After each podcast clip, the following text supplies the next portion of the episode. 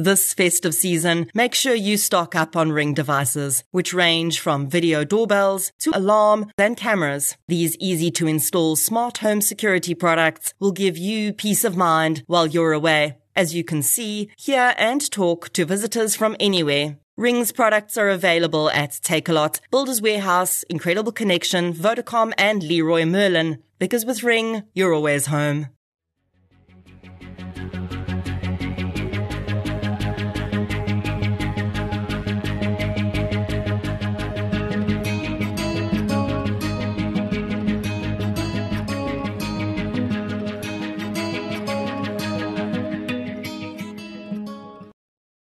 It happens in an instant. Before he can understand what's happening, the masked man is on her. She falls, he runs, and the awful truth of what the driver has just seen hits him. The knife, the blood, her screams. He rams his car into gear and gives chase. This is True Crime South Africa. I'm Nicole Engelbrecht and you're listening to episode 140 The Murder of Charmelin Davids.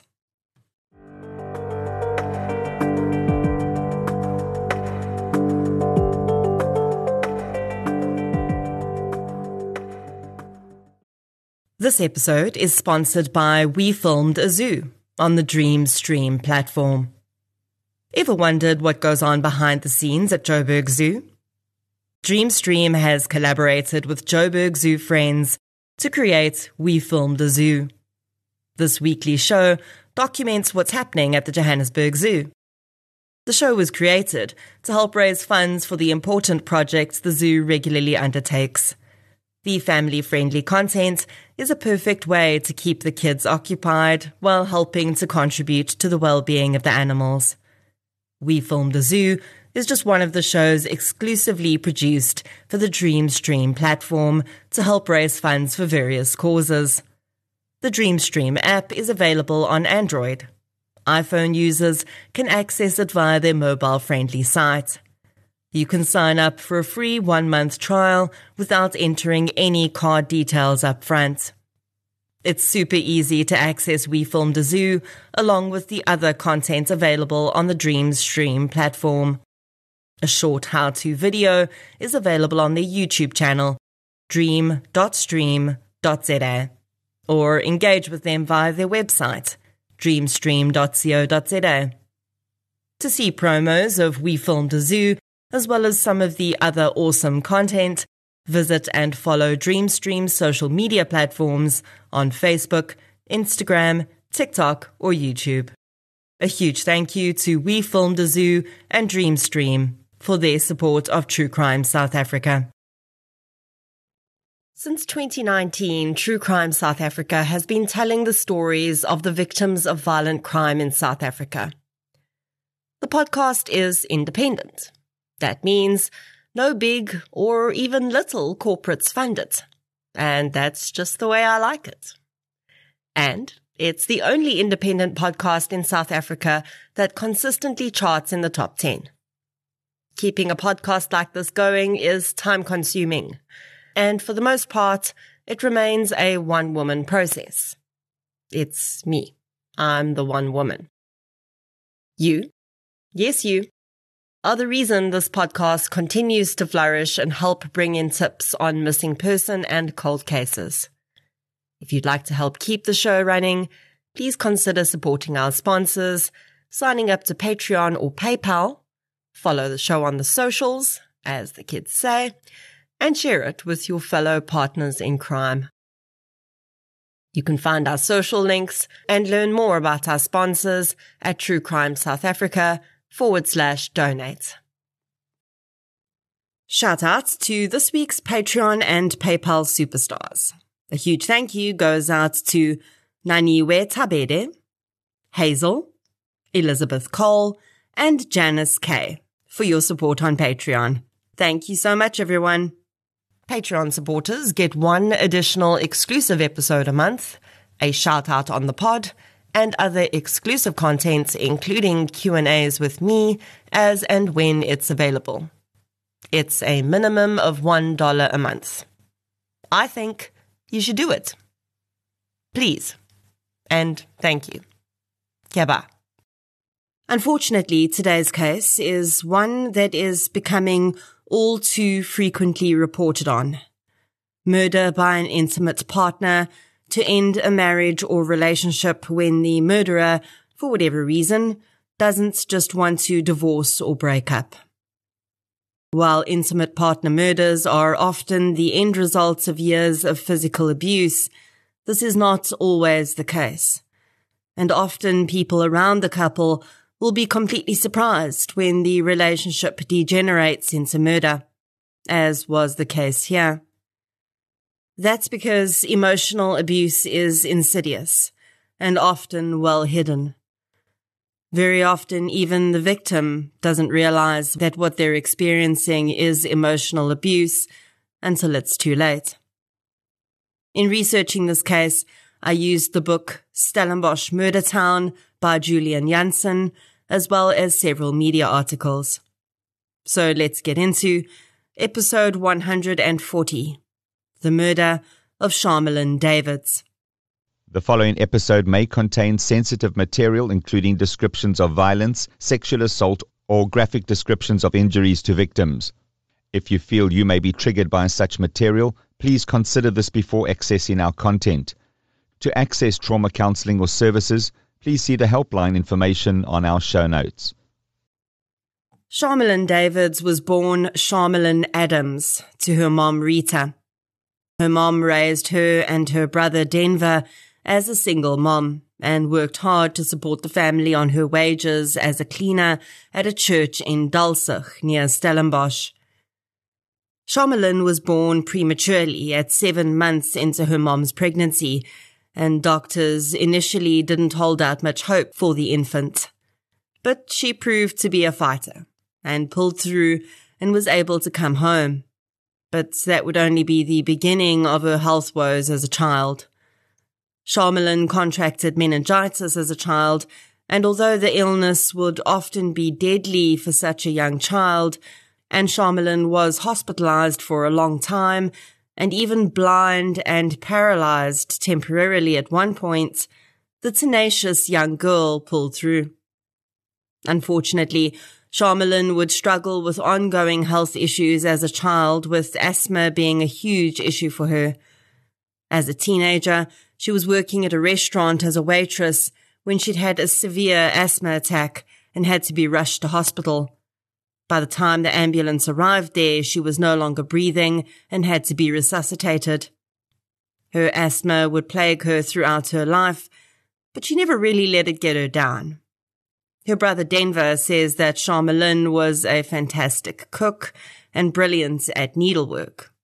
She was also extremely generous and would do anything she could to help other people. Charmelin met the man she would eventually marry, Jerome Davids, when she was in matric. He was three years older than her and took her to her matric farewell. After that, both started working and Jerome and Charmelin continued dating and eventually moved in together. They married in 1999. Jerome did well in his career. He worked at Telkom as a technician for a few years before going to work for a food logistics company. He had quite a few perks from that employer, including a company vehicle he was allowed to use. Charmelin worked in the retail sector for most of her career and was running a biltong kiosk at the local Pick and Pay in 2009. Charmelin's brother would later say that his sister's marriage had become very tumultuous in 2008. She suspected that Jerome was cheating on her, and although he denied it every time she confronted him, she eventually found proof on his phone and ended up contacting the woman that Jerome was seeing. The woman had told Charmelin that Jerome had told her that they were getting divorced and that Charmelin had moved out of the house. This was news to Charmelin, who up until that point had thought there was no issue in her marriage. She told the woman that this was not true and that they were very much married and not planning on getting divorced. Despite all of this evidence, Jerome continued to deny that he cheated on Charmelin.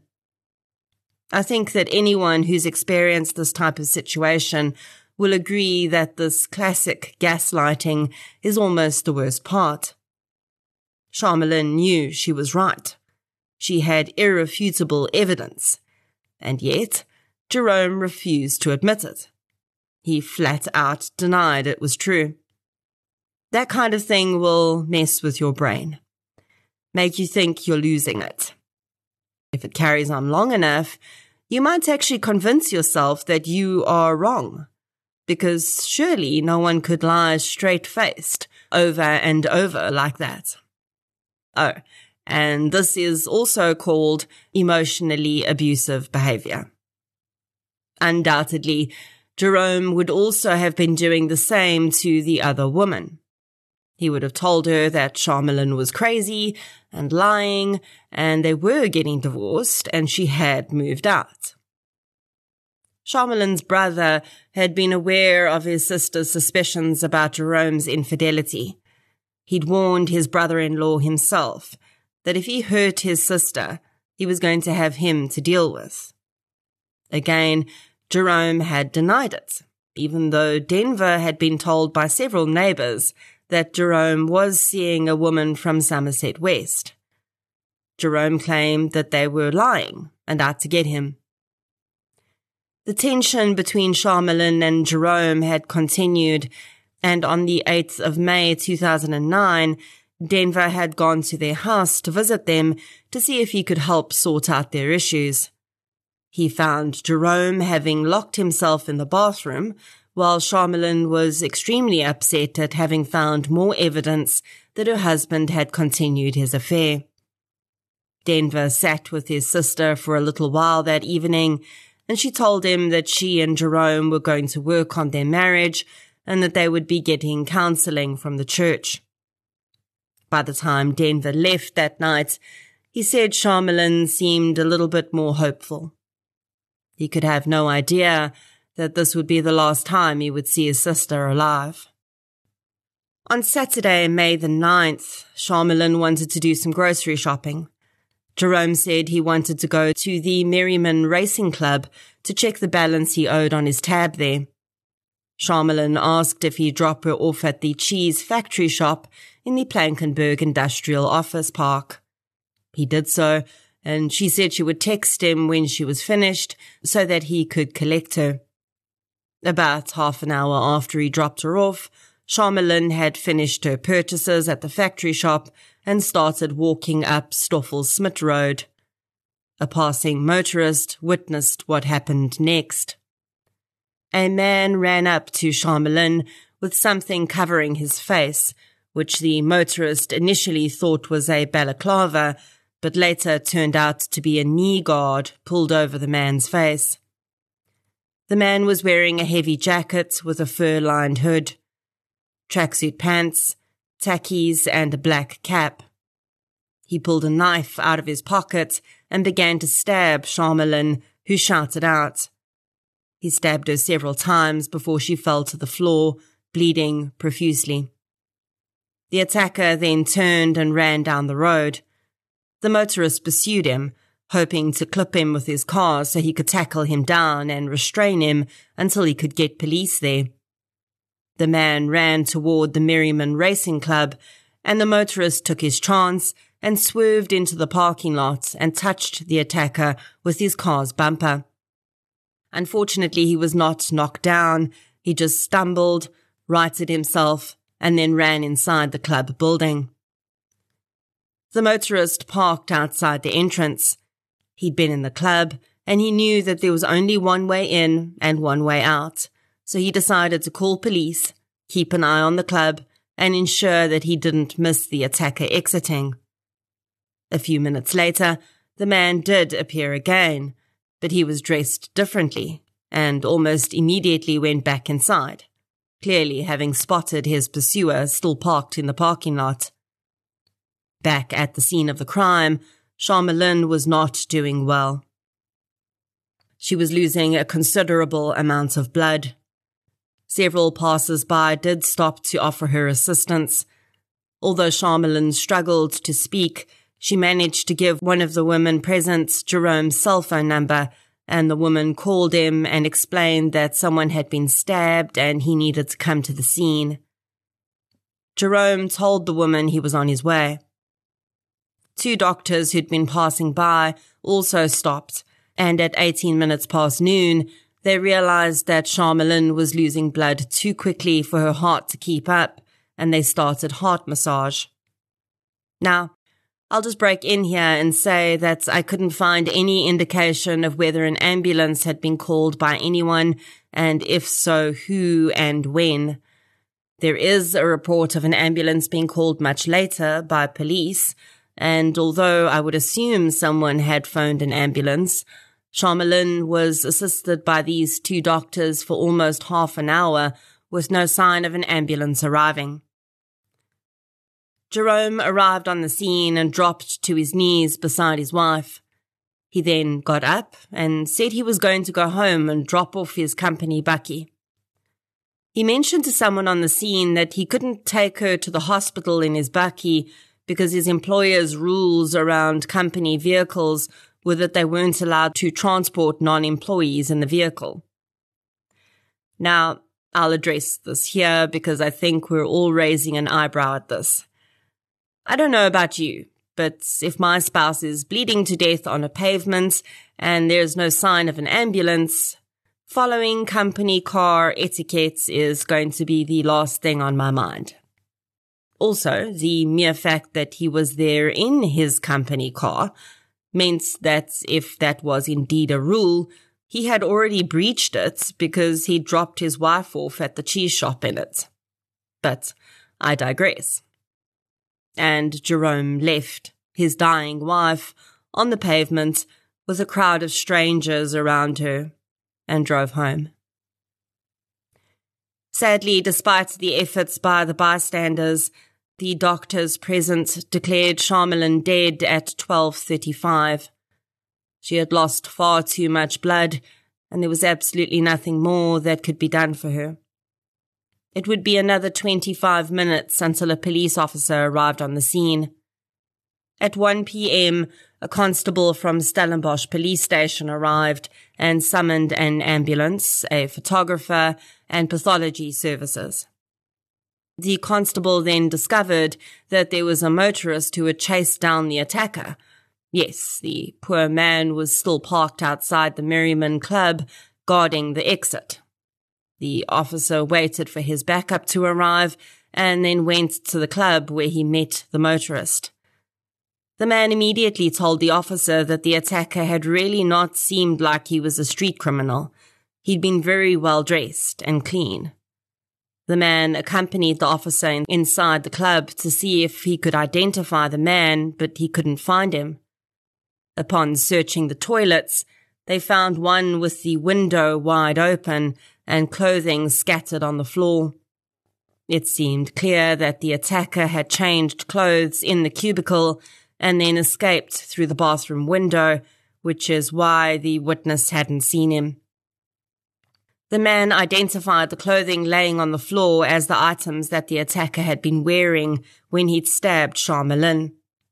This included a blue thermal jacket, black tracksuit pants, black and white tackies, a blue knee guard, and yellow gloves. Inside the pockets of the jacket was a fruit knife covered in blood. The blade was engraved with the brand Richardson Sheffield Limited. In the other pocket was a note written on an old lotto ticket, which read, I want took money now or you're dead. The officer gathered the evidence and the witness's details so that he could get a full statement from him. Then he returned to the scene where his colleagues and pathology services were collecting evidence and waiting to remove Charmelin's body. By this time, Jerome had telephoned Charmelin's uncle and told him that she'd been stabbed. Her uncle arrived on the scene shortly afterwards and found that Jerome was not there. Jerome did arrive 10 minutes later and ran to his wife's body, threw back the blanket she was covered with, kissed her face, and covered her back up again. He then went to hug Charmelin's uncle, and he noticed that Jerome had blood on him. He also noticed that Jerome was limping and his elbow was injured. The man didn't ask for an explanation as to how Jerome had been injured, but did take him to the doctor to have his injuries tended to. The detective who would be the investigating officer on this case, Detective Constable Stephen Adams, who you've heard me mention before on this podcast when cases take place in Stellenbosch, and is an excellent detective with a huge number of successfully solved cases to his name, arrived on the scene at 1.25 p.m. When he noticed that there was no handbag on the scene, he was quickly told that the victim's husband had taken it when he went to drop off his company vehicle at home. The whole company vehicle story immediately stood out to Adams, who couldn't see the urgency of the man rushing to take the vehicle home when his wife was dying. Of course, this was only the very beginning of the investigation, and he certainly couldn't jump to any conclusions at that point. Denver was understandably completely shocked when he discovered that his sister had been murdered. He recalled that he was almost glad in that moment that his mother had passed away three years before, because he had no doubt that having to tell her that her daughter had been murdered would have completely broken the woman. The devastated man had been given very little information about what had happened to his sister, so he went to visit Jerome to find out more. Unfortunately, he found that his brother-in-law was in a severely sedated condition, and he wasn't able to get much more out of him. After photographs of the scene had been taken and Charmelin's body had been removed, Adams returned to the police station and picked up two of his colleagues. He wanted to head over to Charmelin's house and speak to Jerome, and he preferred to have other officers with him. When they arrived, they found Jerome in the same condition that Denver had. They were able to retrieve Charmelin's handbag and found her cell phone and purse inside with 300 rand in it. Adams immediately remarked that this didn't look like a robbery to him. Jerome began to sob loudly. Adams then asked if he could see Jerome's cell phone. The woman who'd initially sat with Charmelin and phoned Jerome had moved on from the scene by the time police had arrived, so Adams wanted to get her cell phone number off Jerome's phone. Jerome handed him a Nokia and told him he could take it with him if he wanted to. Adams asked Jerome's family, who'd gathered around to support him in his time of need, to ensure that he didn't take any sedatives the next day, as he needed to take his statements. They agreed, and an arrangement was made for Jerome to go to the police station the next morning. Back at the police station, Adams started going through Jerome's phone. He immediately identified messages from a woman who was clearly not Charmelin, but were very flirty and romantic in nature. He then also found photographs of Jerome and a woman on the phone as well. When one of Adam's colleagues looked at the pictures, he actually recognized the woman as someone who lived near to him in Somerset West. With infidelity on Jerome's part clearly on the cards, the officers felt it was more vital than ever to speak with him. The next day, as arranged, Jerome Davids was brought into the police station by his family. He was also accompanied by Denver, Charmelin's brother, who hoped to be able to glean some more information about his sister's murder from the officers. The family members who accompanied Jerome immediately apologized to the officer and said that despite their promise to him, Jerome had managed to take a handful of sleeping tablets without their knowledge. He was clearly in no state to be interviewed, so Adams instructed them to take him to a doctor immediately to ensure that he hadn't overdosed. He asked Denver to stay behind. Adams asked Denver about Charmelin's marriage, and he relayed the information about his sister's suspicions that her husband had been cheating.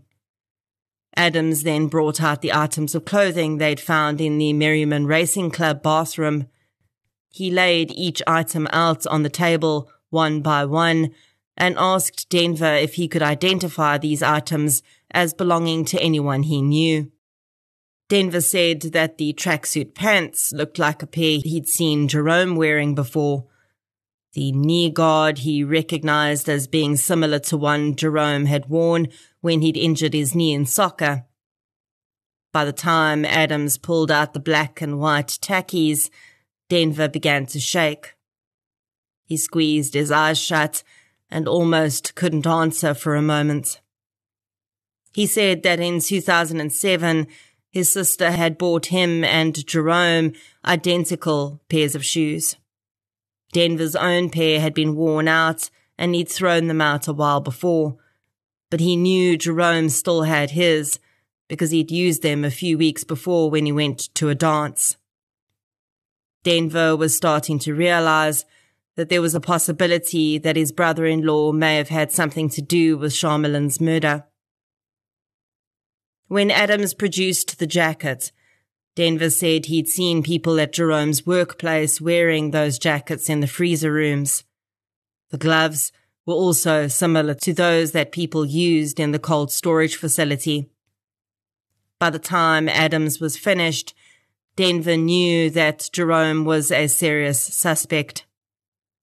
Adams asked him not to approach Jerome about the crime, to keep his distance, and he assured him that he would try and close out the case as quickly as he could. Later that day, Adams interviewed one of the witnesses from the scene at his hotel and then drove through to Somerset West and interviewed the woman he believed Jerome had been having an affair with. The woman admitted that she had met Jerome on social media in 2008 and they chatted on Mixit. She hadn't initially realized he was married and when she found out, she told him that they could only be friends. Jerome had wooed her, though, and eventually began to tell her that he was divorcing his wife and that she'd moved out of the home. She said that in April 2009, Jerome had told her that he'd gone to see a divorce attorney to start proceedings. She also said that he had visited her the day before the murder which may have been what had sparked the disagreement between Charmelin and Jerome that Denver had witnessed. Jerome had then phoned the woman at 1.36 p.m. on Saturday to tell her that his wife had been murdered in a mugging. After leaving the woman's house, Adams went through to Jerome's place of work. He asked to see the jackets they used in the cold rooms, which were identical to the one found in the Merriman Club and the gloves were identical too. Then he asked to see the knives they used. The supervisor produced a fruit knife with the words Richardson Sheffield Limited engraved on the blade. By the time Jerome Davids eventually walked into Adams' office, not under the influence of anything, the investigating officer already had a mountain of evidence against the man. Jerome was accompanied by his father, and he asked if he could stay for the interview. Adams started out by asking Jerome where he'd been on the night before Charmelin was murdered. Initially, Jerome made up a story, he finally admitted that he'd been with his girlfriend and that he'd been cheating on his wife for a year. Then Adams pulled out the shoes and the knife and asked him if he recognized the items. Jerome's face fell, and quite suddenly he reached out and grabbed the knife and held it to his throat, threatening to kill himself. One of the other officers managed to wrestle the knife out of his hands, and Jerome burst into tears and confessed to having killed Charmelin. His father was completely stunned and had to be helped out of the office as his son was placed under arrest. Jerome Davids would be held in the Stellenbosch prison until his trial proceedings could begin, but with the swift arrest having occurred, there were still a few pieces of the puzzle to put together. On the Monday after her murder, Charmelin's autopsy was conducted. The pathologist found a stab wound of 22 millimeters deep below her clavicle which had likely been the biggest contributor to her death. The wound had penetrated her lung and her heart. There was also a 10 millimeter deep stab wound to her left upper arm. Adams was also able to find a doctor who had treated Charmelin for a major depressive episode, which she had reported had been as a result of marital problems. Jerome Davids gave a full confession to his wife's murder, in which he admitted that he had been having an affair and he had planned his wife's murder for at least two weeks. In detail, he explained how he had dropped Charmelin off and then gone to the Merriman Club, where he'd parked his company bakkie. He had changed into the items he'd brought with him in the toilet, and then when he got the message from Charmelin to say she was finished and she was walking up the road toward the club, he walked out into the road, pulled the knee guard over his face, put the cap on, and started out. He'd then come up behind her and she'd spun around to face him. He said he didn't know if she'd recognized him. He'd wanted to stab her in the back and had become unsettled when she was facing him and she started to cry out for him to stop. He'd planned to plant the note he'd written on her and steal her bag to make it look like a robbery, but he'd become afraid when he saw a passing car slow down and ran away instead. The limp he'd developed was from being hit by the car and the wound on his elbow was from squeezing out of the bathroom window. He claimed that he was very remorseful for killing his wife. Jerome's case was transferred to the High Court, and he begged her family for forgiveness and asked to be allowed to attend her funeral. Understandably, her family refused. At the end of January 2010, Jerome was transferred to Pollsmoor prisons to await his trial, which started on Friday, the 5th of February 2010. Jerome entered into a plea agreement with the states and gave a guilty plea in exchange for a reduced sentence. Rather than a life sentence, which he undoubtedly would have received, the family agreed to a 25 year sentence. He was handed down his sentence on what would have been Charmelin's 37th birthday. Despite providing a full confession, there was still one thing that remained unanswered, at least in any meaningful way.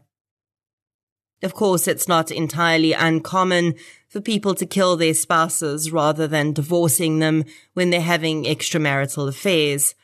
But that is usually when there's also some financial element which makes divorce unattractive to the murderer. In some situations, it's simply a matter of culture in which the person feels they will be looked down upon if they divorce. But for the most part, it has to do with not wanting to split finances or that the murderer may actually profit from their partner's death through a life policy or inheritance of some sort. In this case, though, there was none of that.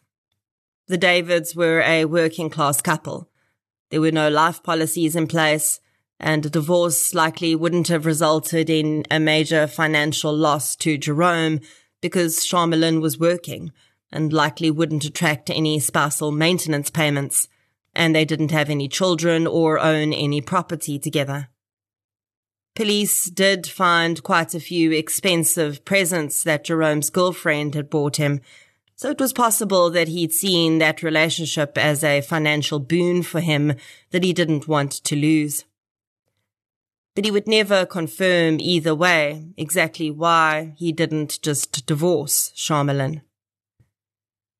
Denver would tell author Julian Janssen several years later that in the months after his sister's murder, he'd been approached by a woman who'd worked at a local clothing store and told that his sister had put a pack of clothing on lay-by at the store which she hadn't collected before her death.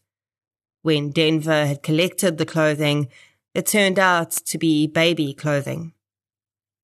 As there was no one else in the family or in Charmelin's friends that they knew of that was pregnant at the time or had an infant, the family arrived at the conclusion that Charmelin herself had been pregnant perhaps in the very early stages, and had not yet told her family.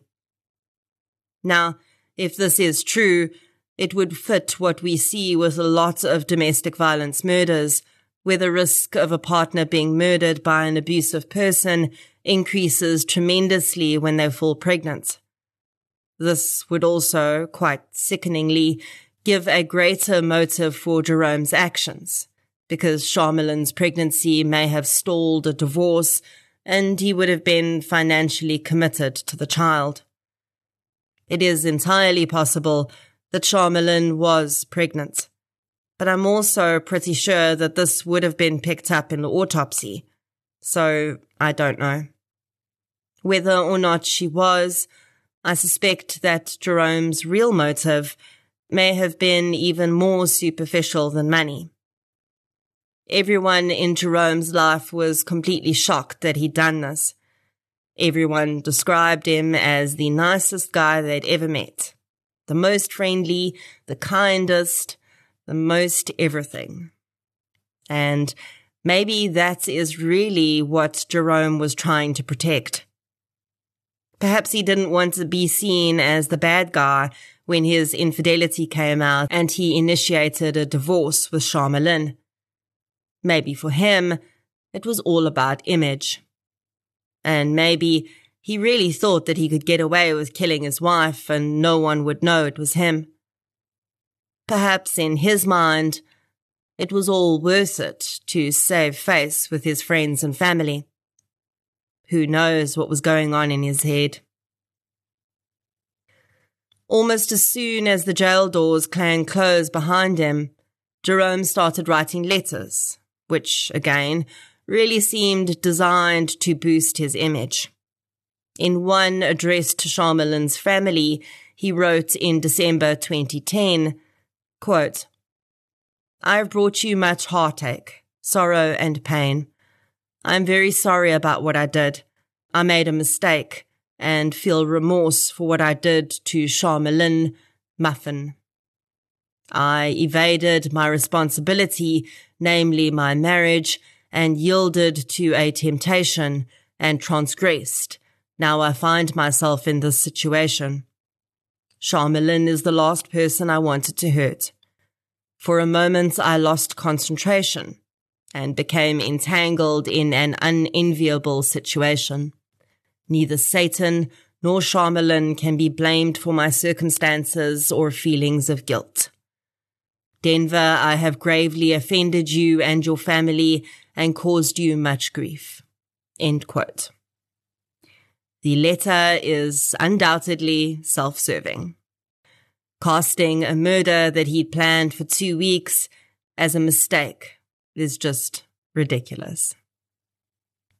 Him using her nickname is also disgusting. Speaking of names, I must mention that although I usually prefer to revert to maiden names when the victim has been murdered by their spouse, because I believe murderers do not deserve the honor of having these women bear their names, I only do this with the agreement of the victim's family, and I was not able to get in touch with Charmelin's family to confirm that they would support this, so I have not reverted to her maiden name here. Denver had said that they would be satisfied to accept the plea deal that had been put on the table because they felt Jerome serving 25 years would be a fair sentence. Unfortunately, that would not be what happened. Because he didn't receive a life sentence, at the halfway point through his 25 year sentence, the Departments of Correctional Services contacted Denver to advise him that the man was eligible for parole. The family entered into a victim offender dialogue and they were told that they would be informed when Jerome's parole hearing date was set so that they could make representation. But that did not happen. Instead, in March 2023, Charmelin's family heard through the community grapevine that Jerome had been released on the 20th of February 2023. They were understandably irate and spoke with journalists from Netwerk 24 to express their anger at how they'd been treated by DCS and the fact that they'd not been given the opportunity to represent Charmelin at the parole hearing.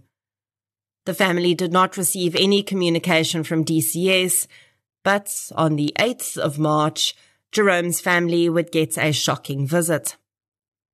Jerome had been living with his sister as part of his parole conditions when, without notice, two DCS officials arrived at their door and took Jerome Davids back into custody. Three weeks after his release, he was taken back to Drakenstein prison without any explanation. His family would speak to journalists in July of this year and explain that they still had not been given any indication why he'd been taken back into custody or what the next steps would be.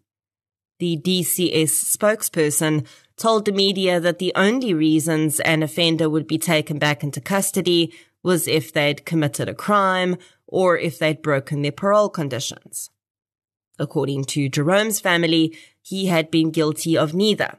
And they said that they'd eventually been told that Jerome's parole decision had been taken under review in light of Denver's statements, and Jerome's parole would be looked at afresh to give the victim's family an opportunity to make representation. I've honestly never heard of that happening before. And I know of many, many families who have not been included in parole processes, and those offenders were never taken back into custody. But I guess you never know. Either way, it appears that Jerome Davids is back behind bars, and he will be assigned a new parole hearing date. This is really one of the oddest intimate partner murders I think I've covered on this podcast. But I think it's perhaps also one we can learn the most from. I think I see it as strange because there didn't seem to be any obvious build-up or clear benefits for the perpetrator. But perhaps therein lies the point. That is how dangerous people can be. And of course, we don't know what was happening behind closed doors, and the emotional abuse and blatant gaslighting was clearly bad, so there could have been more of a progression than appears on the surface. It just seems so random. Like Jerome just decided one day that murder was a viable option, that it was somehow better than taking it on the chin and getting a divorce. I have to think that there are things we don't know. Perhaps about his own finances. Maybe he'd gambled himself into a lot of debt. But still, so random. We like warning signs. People ask me all the time in interviews, what are the warning signs? What can we look out for? How do we know someone close to us is dangerous?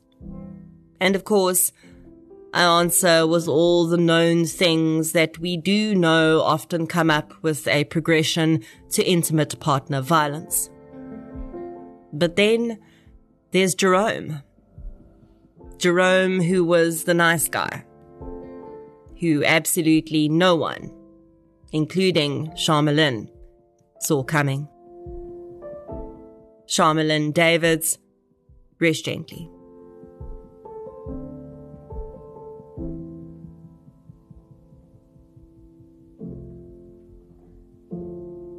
If you'd like to hear more victim focused true crime content, please subscribe to True Crime South Africa on Spotify or the platform you're using to listen right now. If you're looking for something still related to real life stories, but often with a more positive slant, you can check out my new podcast series, I Live Through This. You can follow both podcasts on social media. We're on Facebook, Twitter, and Instagram. I'll be back next week with another episode. Until then, Thank you for your support, and I'll chat to you soon. A healthier, happier, more productive life starts with good sleep. Make sure you invest in the right bed. Dial-A-Bed stocks the best bed brands at the best prices. Shop at 76 stores nationwide or online.